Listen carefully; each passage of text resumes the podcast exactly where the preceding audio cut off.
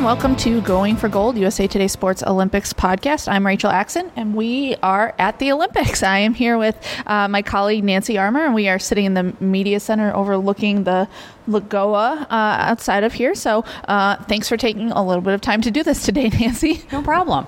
We're, we're all very busy here and not sleeping. So um, we are about to start day four of Olympic competition. Uh, lots going on. Uh, the thing that is kind of buzzing uh, at this point is something uh, called Phelps face. Can you tell us what the heck that means? Well, somebody said that is the it is the Rio Olympic equivalent to crying Jordan, which I think is pretty hilarious and probably pretty true. Or I would say McKayla Maroney not impressed. Yeah, the the 2016 version of of that. Um, so at uh, d- before the semifinals for the 200 butterfly, I believe it was. No, that's nice. Some... It was a semifinal though. Yeah. yeah so yeah, semifinal for tonight. Um, Michael Phelps was was sitting in a corner, um, music on, hoodie up, which that's probably the best part of it, and uh, uh, le Clos from South Africa was shadowboxing in front of him, and the look on Phelps's face was priceless. It was somebody has compared it to.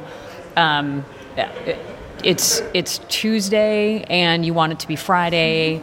Um, you must reset your password. You cannot use an old password. Your password must have a capital letter, um, a number, a you know random weird symbol that is not known to man. Like I mean, it's just hilarious. It's priceless. It's like anger or irritation. I guess is probably a better word. Irritation. Um, just like, dude, what are you doing?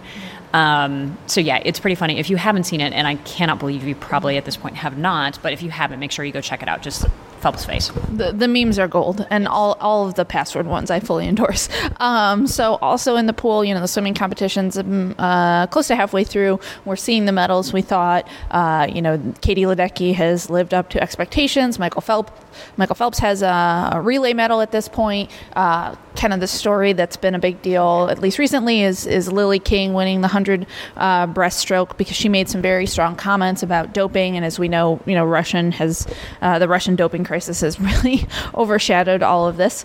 Um, and so she said that one of her competitors, Yulia Efimova, Efimova, who was a late ad because one of the IOC's kind of criteria got nixed, and it, it was always going to be nixed, but said, I compete clean. People who doped previously shouldn't be allowed in the games. And yes, that I think that applies to my own American teammates like Justin Gatlin. So um, that has drawn quite a response. But uh, at least she backed it up with a gold medal. She backed it up with a gold medal. And, and I was happy to see that she said that about Tyson Gay and Justin Gatlin because there is a lot of criticism about, you know, P- picking on the Russians. The Russians are not, yes, the Russians might be one of the few countries with a state sponsored doping problem, program, but they are not the only country that has athletes who are doping. So if you're going to point fingers at somebody from a different country, then you you know what you better be willing to point fingers at the ones who who've cheated from your own country. And so, you know, like you said, she backed it up with the gold medal, and she also backed up. I mean, to her, you dope, you're done, and it doesn't matter what sport you're in, doesn't matter what country you're from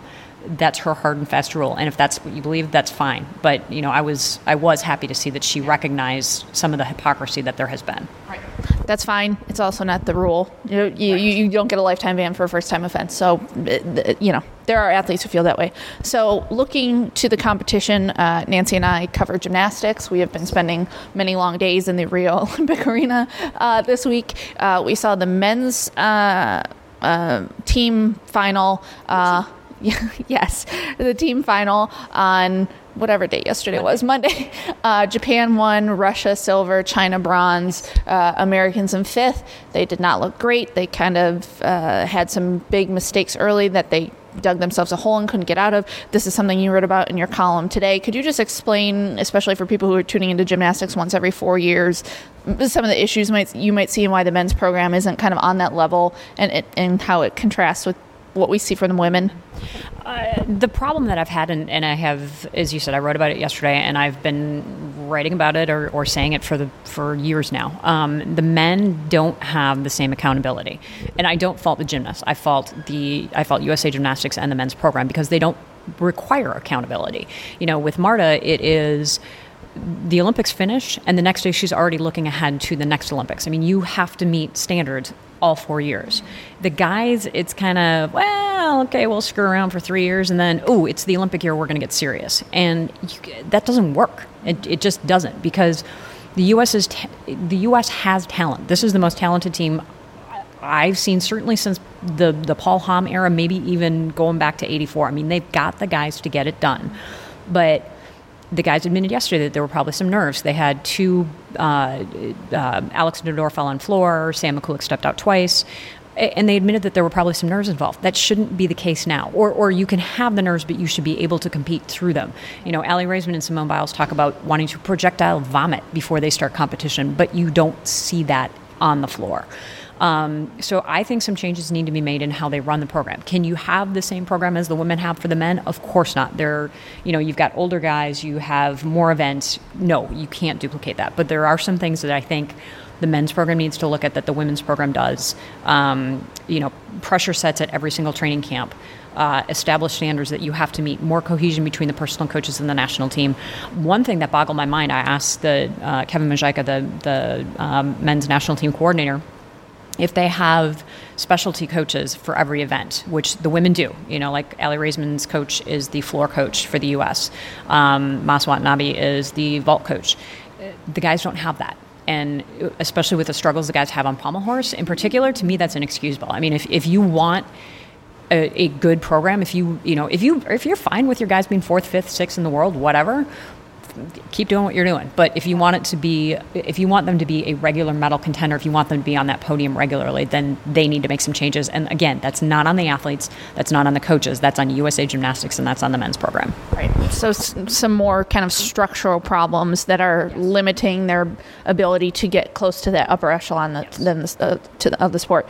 So uh, we're recording this on Tuesday afternoon, mere hours from the women's team final. If you're listening this on Wednesday, I feel comfortable comfortable saying congratulations to the Americans for winning the team gold medal because uh, I don't, I don't, you know, we would obviously never bet on this, but this is about as sure of a bet as there can be. We saw the American women come out in qualifying over the weekend and beat second place China by almost 10 points. Like you cannot, this is a sport decided on tenths and sometimes even hundredths of points. And this team is just far and away the best team in the world. Um, so I, I, guess what are your thoughts on, on what we can expect from them tonight? And, and maybe more, let's put this in the context of this team's place in history world domination is what I expect. Um, no, I think it's a it's you know I four years ago, I didn't think that there could be a better team than the Fierce Five. I mean, yeah, you go back and you look at some of the, the Soviet teams, and actually, I did just go back and count. Um, the record for one team winning gold medals is the Soviets in 1960. They had five. Um, there have been two uh, women gymnasts who've won four gold, gold medals in a single game. I, think this group is going to be better than both of those marks. Um, you know, I think that there is a real, very realistic possibility of them sweeping the golds, um, and that's not just homerism or anything like that. They they had the top score in every single event in qualifying. Um, they put uh, two gymnasts in every single event final, except for vault, because Simone is the only one who went for vault final. Um, as you mentioned, the ten point margin, uh, they were one, two or no, one, three, and one, two, three, one, two, three, and f- one, two, and three, I think, in all around qualifying. Yes. Uh, and Gabby can't go, obviously, because of the stupid two per country rule. Um, I, I don't know how you improve on this team. And yes, there, the level of international competition has gone down somewhat, but the Americans have also raised the bar even higher than they did than they were four years ago. And, and to me, that is just stunning because that was a tremendous history making team and, and uh, in my mind this one is better. And i asked both gabby and Aly that and neither one wanted to answer that because that's a you know but uh, you know as Aly said every single one of us meaning the five everyone got into at least one event final. That didn't happen four years ago. Um, so it, it's probably by a small margin but i do think that this team is, is better than t- in 2012 and, and i think it'll be the best team in history. I think there's a real uh, it would be easy to look at this team and say, well, you have Simone Biles, who is, uh, you know, I think we would both kind of right now argue that she's the greatest of all time. But at the end of next week, I don't think there's going to be any debate about that with what, what medal she's anticipated to win. So I think there's kind of this maybe thought like, oh, you have the best gymnast of all time. And of course, it's the best team. But if you look at the other parts, you know, Madison Kocian is here to do one event on bars. Yep. She's a world champion. Yep. Laurie Hernandez is 16 years old and, you know, save for an abdominal strain, mm-hmm. is probably trying to get into that all around final and battling.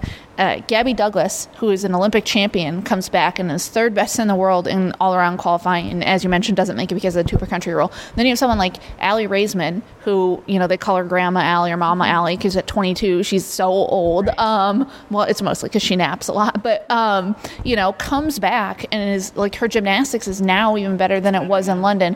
And you can say yes, Simone, and, and they joke about Simone being in her own division, but I think even no Simone, if, if Simone, you know, walked out of the arena tonight and was like, I don't feel like doing it or whatever, I think the Americans would still win by a good margin. That's how good and how the, the quality of their depth that they have. Yeah, because if you looked at Simone had the top qualifying score and obviously the all around, and then vault, uh, balance beam, and floor. But um, I believe there was an.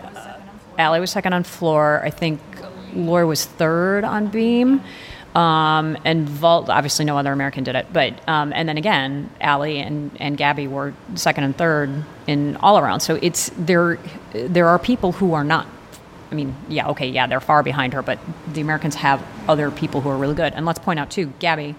Um, she made the, the bars final again. She did in, in 2012, but really she didn't have a shot at a medal. She had the second best qualifying score behind Madison Kocian. So, uh, you know, this is a stock team. There is no hole in this team.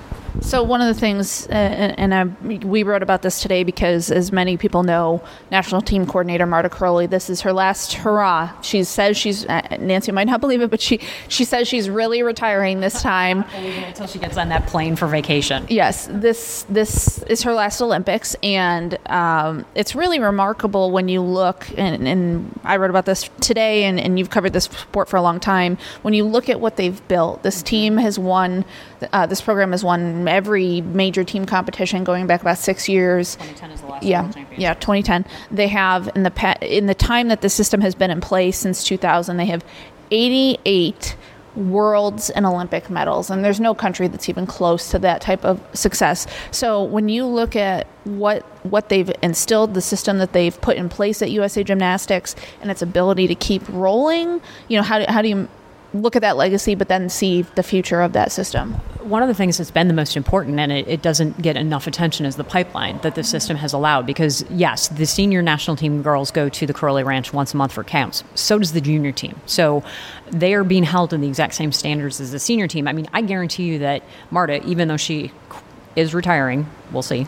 Um, but even though she's retiring, I guarantee you she's got a list right now of, of her pr- prospective team for 2020. I, that's just how this system is now. It's it's it's always it's a, you know it is always rebuilding and restocking. It's not they don't get to a point like they did after 96 where it's like oh okay now what do we do? Right, exactly. So, uh, you know, is the system going to be different without Marta? Of course it is. You know, she's such a personality and they've gotten so used to that voice from her.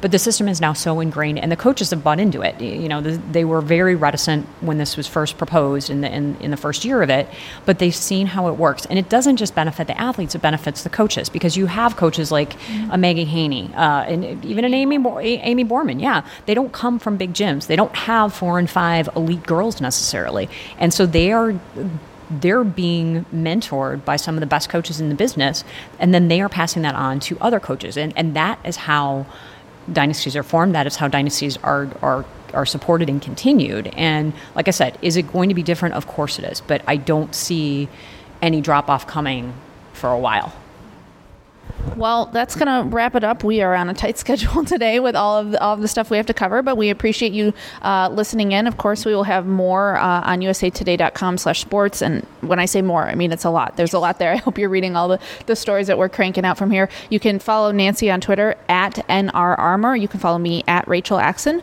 Uh, but that's it. Signing off for this episode of Going for Gold from Rio. Thanks for listening.